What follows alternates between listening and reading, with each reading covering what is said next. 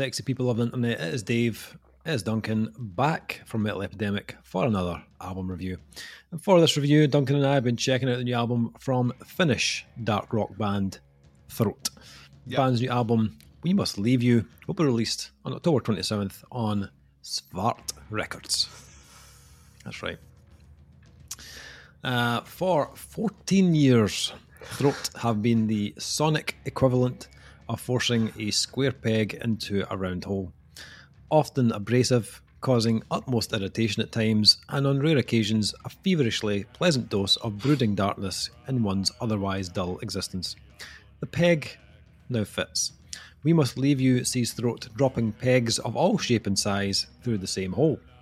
They The last confines- Pegs and holes. the I last do confines- this. Of musical genres are behind them, resulting in an album which can be regarded as the easiest listening throat has ever presented, or simultaneously their most difficult and puzzling work to date. Thematically, what we have here is a breakup album. Never one's for thinking small, Throat breaks up with the world. Enough is enough. Bring back lockdown. No need for petty social commentary on how the world is burning. Let it burn. Throat is already walking away, and it remains to be seen where they end up next, if anywhere. Breakups always require dramatic music, and we must leave you more than fits the purpose. Throat have already hinted at new directions and new sounds on their previous two albums, but here it all breaks loose. We Must Leave You was written over a few years um, and finally recorded in 2023 at Tone Haven Recording Studio with Tom Brook and the band's own amplified human audio. Once again, Andrew Schneider mixed the album at Acre Audio and Carl Saff handled mastering duties at Saff Mastering. So, cast your mind back to 2021, Duncan when we were smiling less on uh, Throat's last album, uh, also on Svart Records. Were Um, we smiling less in Well, interestingly, we both came out on the same grade on Oh. that release. We had, we actually, we had out the three of us that reviewed it, we had the similar kind of feelings. Um, the other reviewer did not. Um, Ah, oh, it. Above um, or below us? he was he was way above, as high as you could go. Um, we um, we had we both kind of gravitated to a selection of songs, but maybe not others on the album. So Throat have returned with this new album. We must leave you. Um, but did it make us smile less or make it make us smile more? Don't get that is the question. um, what about yourself? Let's let's kick off with yourself. What did you think of uh, We Must Leave You? I literally can't remember reviewing these guys before. Really? yeah. That's not a good That's- sign. that's old age, And I will also say this having listened to this album, if even remotely the last album sounded like this, then I am surprised at that because, And There's been a change, definite change. yeah, like, t- to me, this is very much a Duncan album. Right? Had the previous one been very much a Duncan album, I would have remembered it. Mm. Right. So, throw Throat. the name of the band. Yeah, all right. Okay, we're starting there. um, much more aggro, much more aggressive Yeah. for the throat uh, than what the band actually sound like on this release. So preface that because obviously they've got like 14 years behind them. Um, I really didn't know what to expect here. Even after Negative liked the the opening track, I was kind of a little bit not perplexed. I was I was a little bit apprehensive in that they had shown me a, a, like a side of their music in the intro, which kind of had this kind of broody, kind of almost avant-garde sort of eighties. Had kind of retro, kind of weird almost drum machine sounds Yeah. and like kind of like the uh, reverby guitar, which it, like there was a, uh, there was an amalgam of different sounds, which almost felt like they were kind of at odds with each other. Mhm. But there was atmosphere. It was dark. It was dank.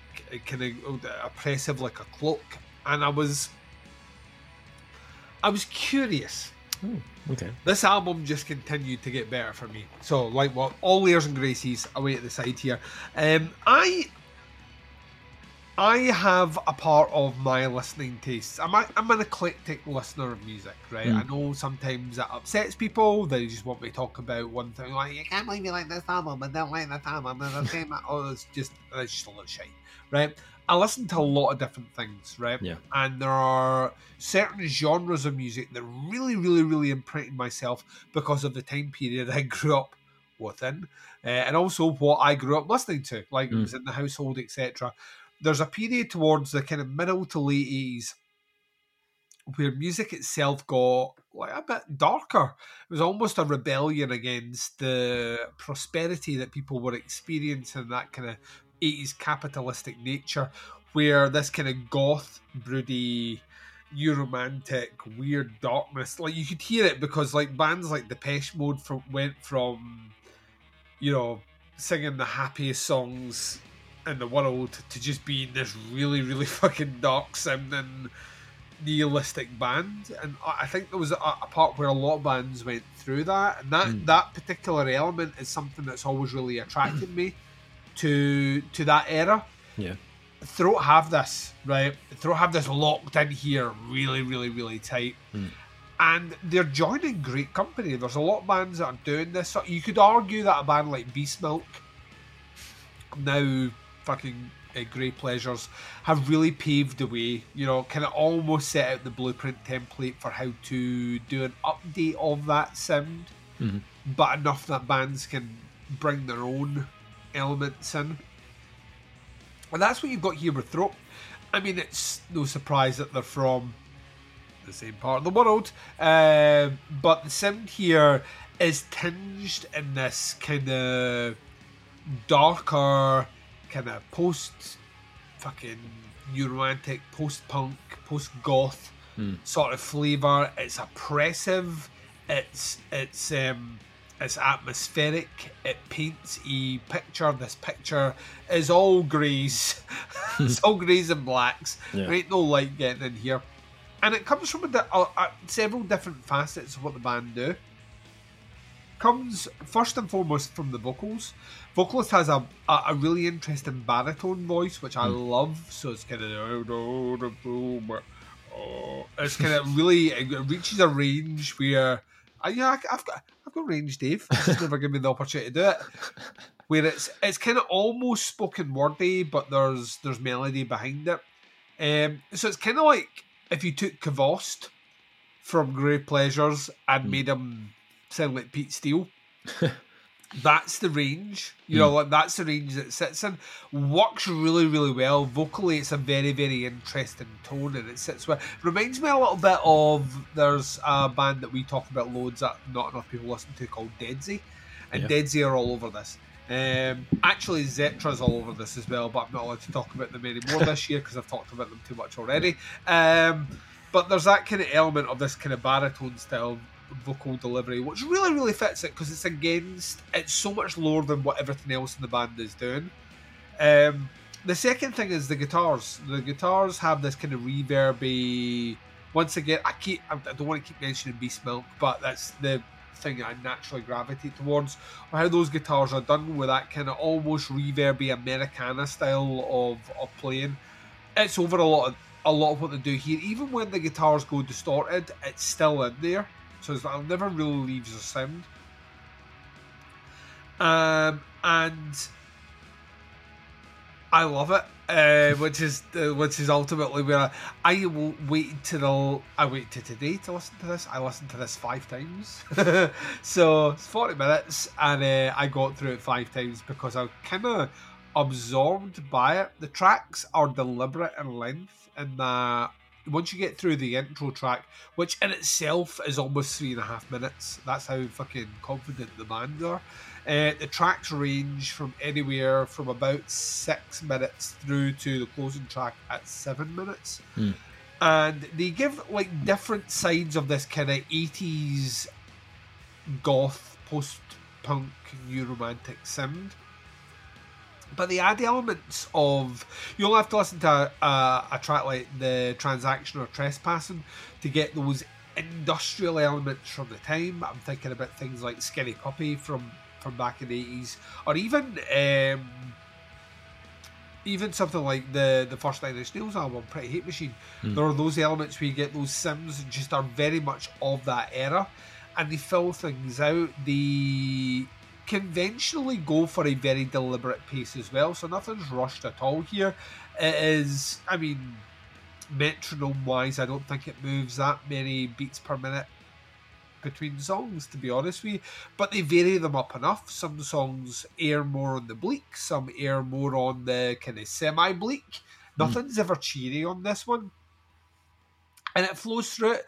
Musically speaking, it's produced incredibly well. The guitars have a lot of tone and atmosphere. The bass is rich and vibrant.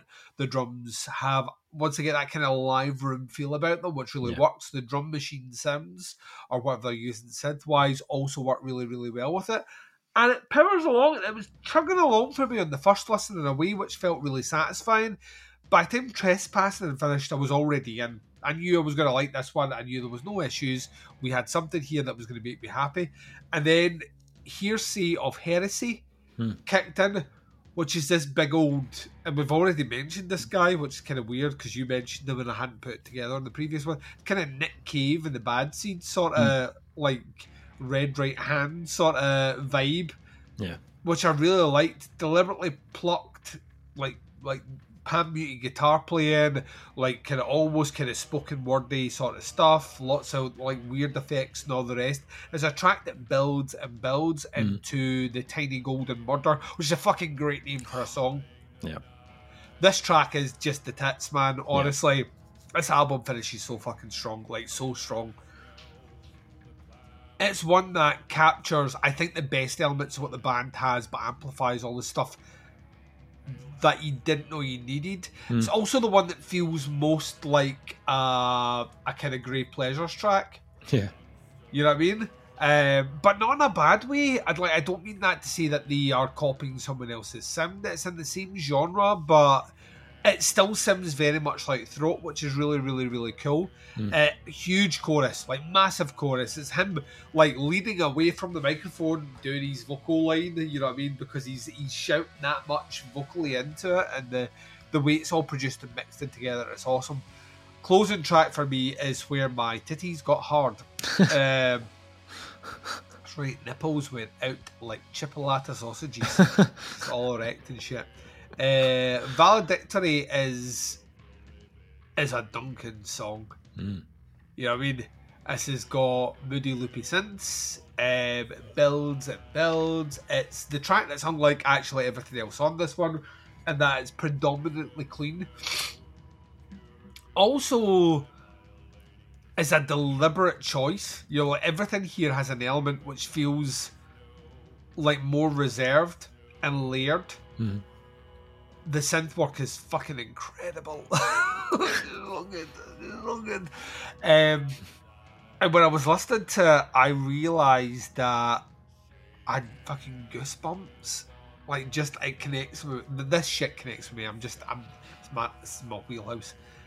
And uh, the vocals kicked in. It was all croony and all the rest, and it finished impeccable. And I realised at that point, it actually reminded me a lot of, specifically vocally, um, there is a band called, there's a UK band called The White Lies, which I love, who are often compared to Joy Division, and I get why they are, but their very first album,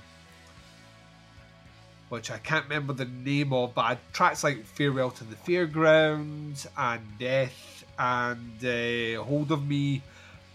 And it was a an album which had this kind of melancholic, this kind of melancholic positivity, like marred down, and lyrical content was inherently bleak. Mm. Like just a very bleak album, um, and vocally the vocalists sound so fucking alike. It's it's scary, and it kind of reminded me of that. And that this album has a feeling of even from what you've described in the the, the kind of notes from the PR company there, um, it does feel very much moody and kind of remorseful and final. Hmm. That end track is full of positivity, man. It is huge sounding and Hmm. it's open and it's warm and it's kind of reminds me of like that, like how the best movies finish with something that feels like on this massive crescendo, Hmm. um, and it's fucking great. And as a whole, this album is fucking great. It's just uh, like a, it's an awesome journey. You start off with weird sounds and loops and things that almost found, sound like a, like a symphony tuning up their instruments, and by the end, you're hit with this like incredible crescendo of, of splendor. Um, I can't believe I've forgotten that we've reviewed something by these guys. Um, I can tell you now it's not a patch on this, I would remember them. This is fucking awesome. Hmm. Love it.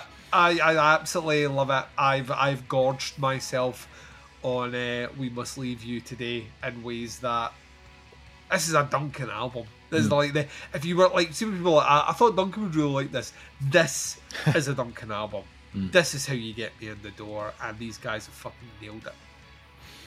Nice. I gotta say about that, Dave. What about you? You like scored the same as me last time, but could remember the band. Damn you, younger memory. Um, uh, yeah, still like a very fascinating band. Um, Smile, Smile Less had it was an album that had a lot going on, uh, and it played with again with multiple styles. But that album was far more on the noise rock side of things um, than this album is. Right. Um, which is probably why you maybe don't remember it because it did sound quite different. Um, you had like a scattering of other styles thrown in the mix, but um, on "We Must Leave You," that noise rock element has taken a complete, almost complete back seat. Yeah. Um, there's little little hints of it here and there, but it's it's definitely not a kind of focal style on the on the album. This is far more, as you said, kind of gothic '80s, kind of post punk, um, and that's kind of the the style that you're getting in the foreground of this album. Um, that kind of post punk kind of ambience was on Smile Less, um, but not as much as it is here. Like it's far more potent on this album. Um, you know, and this this album still has like noisy and kind of dissonant parts on it, um, but stylistically, this feels like they've definitely pivoted towards something gloomier and a bit kind of grander in size. Um, the industrial sound, um, which they flirted with on the last album on tracks like Home is Where the Heart Is, um, is there a, a little bit on this album, especially on the opening track. Um, but they, they don't like really flirt with it that much throughout the album. Um, there are some electronics and synths, as you mentioned, though, however, and I think that's an absolutely great decision um, to use that on this album. They work brilliantly on the release. Um, I think that it makes this sound much more open, much more spacious. Um, also, kind of ties the album well together, um, which was one of the kind of main issues I had with Smile Less. Um, and as far as I remember, Smile Less didn't have really any kind of huge kind of electronic moments on it either. Um, just just that big face humping bass that was on the last album. That was the thing that kind of stood out. Um, that bass is still here, but it's it's not quite as not quite as metallic um, sounding on this album. Still, Also, might explain why our former uh, former colleague scored it higher, being Yes. a bass player. absolutely. Um, it still sits quite high in the mix, you know, so you can still hear it very audibly, and it gives the tracks a lot of drive. Um, and again, this album, like Smile Less, has has tracks that feel more um, the kind of single type tracks. Um, But there's probably more of them this time around. Um, uh, tracks like the Transaction, which has this like kind of a kind of pulsating kind of electronic loop through it, um, and an almost almost kind of like Pete Steele infused kind of chorus. Um, Or Tiny Golden Murder, which I think was the last single they released, which is a phenomenal track. Um, and it has a real kind of vocal hook that you'll grab onto, which is very 80s. Remind me a little bit of Simple Minds, actually, uh, vocally. Um, Yeah. and there's some clever kind of like background synths to make certain sections of the track um, have more of a, a build up or a climax. Um, speaking of which, obviously, there is a few Beastmilk uh, similarities in there as Oh, well. mate, you know, just linking things like Woo. a fucking mad scientist. What? Yeah. Um, you've then got tracks like um, Hearsay of Heresy or Valedictory, which are a little bit more slow burning in their delivery. Um, maybe not quite as like kind of hook driven, but um, Hearsay of Heresy does sit in an area of the album that kind of works as a as a connector into the last uh, two tracks of the release, um, Tiny Gold Murder and Valedictory. Um, I, as I said, I love Tiny Golden Murder. It is probably my favorite track on um, on the album. I loved it. Um, my first listen, I I didn't love the closing track. Um, I was Oh, we're gonna fight here. hold, hold, hold, hold.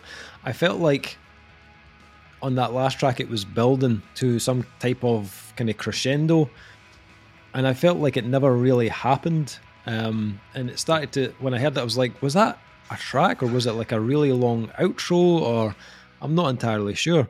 Um, had some really cool synths, and I liked the, the kind of echoing vocal lines. But I felt felt like I was waiting on something the first time I heard it. And then I was like, well, maybe that's maybe that's what they intended.